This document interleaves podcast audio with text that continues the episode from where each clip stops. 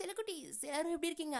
யா சூப்பராக இருப்பீங்கன்னு நினைக்கிறேன். ஓகே. இன்னைக்கு நம்ம என்ன கண்டென்ட் பார்க்க போகிறோம் அப்படின்னா உங்கள் லைஃபுக்கு நீங்கள் கிஃப்ட் ப்ரெசென்ட் பண்ணியிருக்கீங்களா எஸ் என்னடா நம்ம லைஃபுக்கு என்னடா நம்ம கிஃப்ட் ப்ரெசென்ட் பண்ண அப்படின்னு நினைக்கிறீங்களா?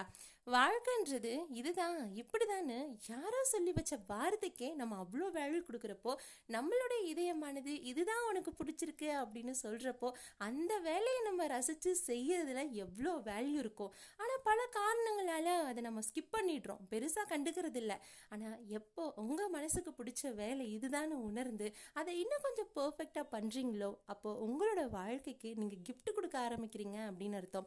இப்போ எப்படி நீங்கள் மனசுக்கு பிடிச்ச ஒர்க் பண்ணுறீங்களா இல்லை எப்படி